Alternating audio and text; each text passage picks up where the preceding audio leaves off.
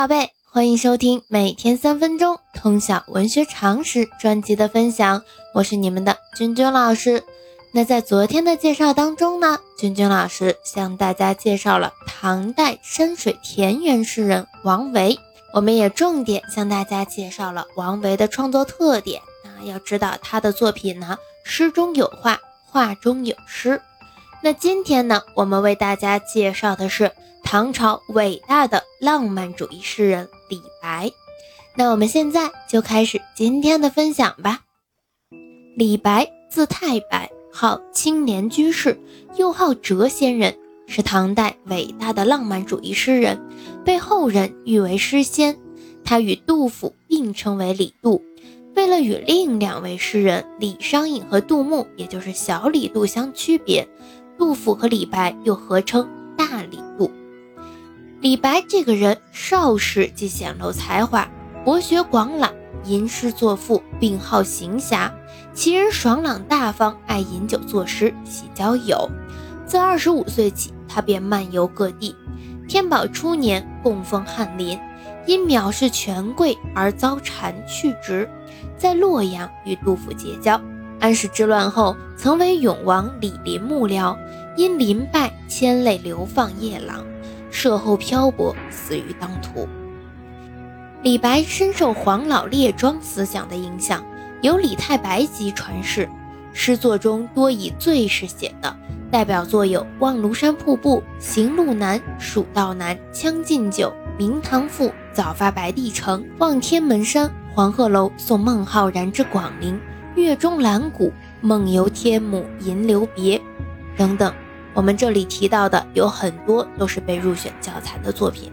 我们教材呢选用李白的诗文是相当的多啊，所以呢，大家不管怎么说，我们学过古诗文之后，你至少要知道李白，要知道杜甫啊，要知道王维、孟浩然这些常见的，我们经常会引用他们诗作的这些诗人，要对他们很熟悉。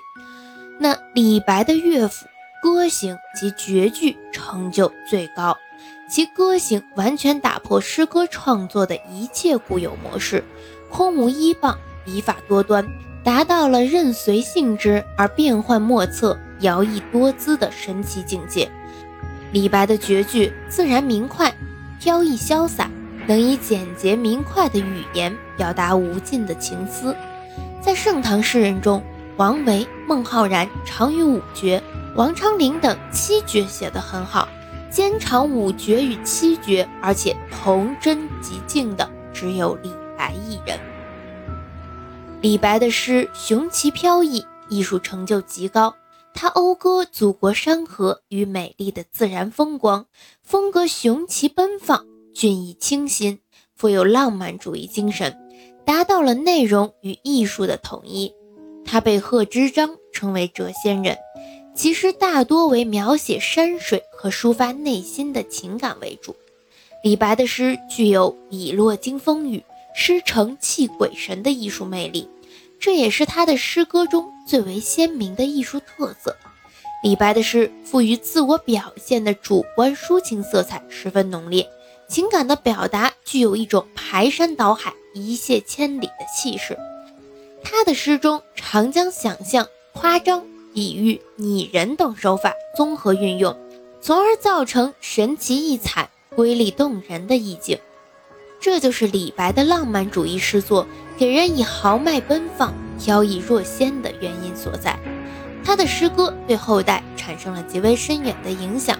中唐的韩愈、孟郊、李贺，宋代的苏轼《陆游辛弃疾，明清的高启、杨慎、龚自珍等著名诗人。都受到了李白诗歌的巨大影响。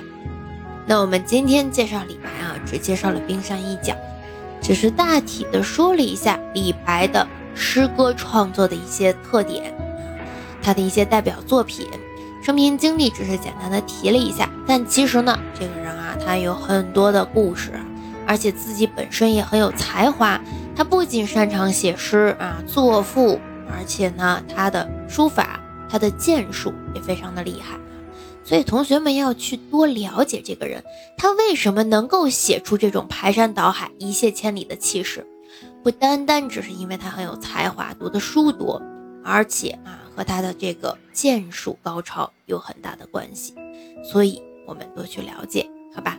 那我们今天的分享就到这里。喜欢咱们节目的，长期关注我的喜马拉雅号。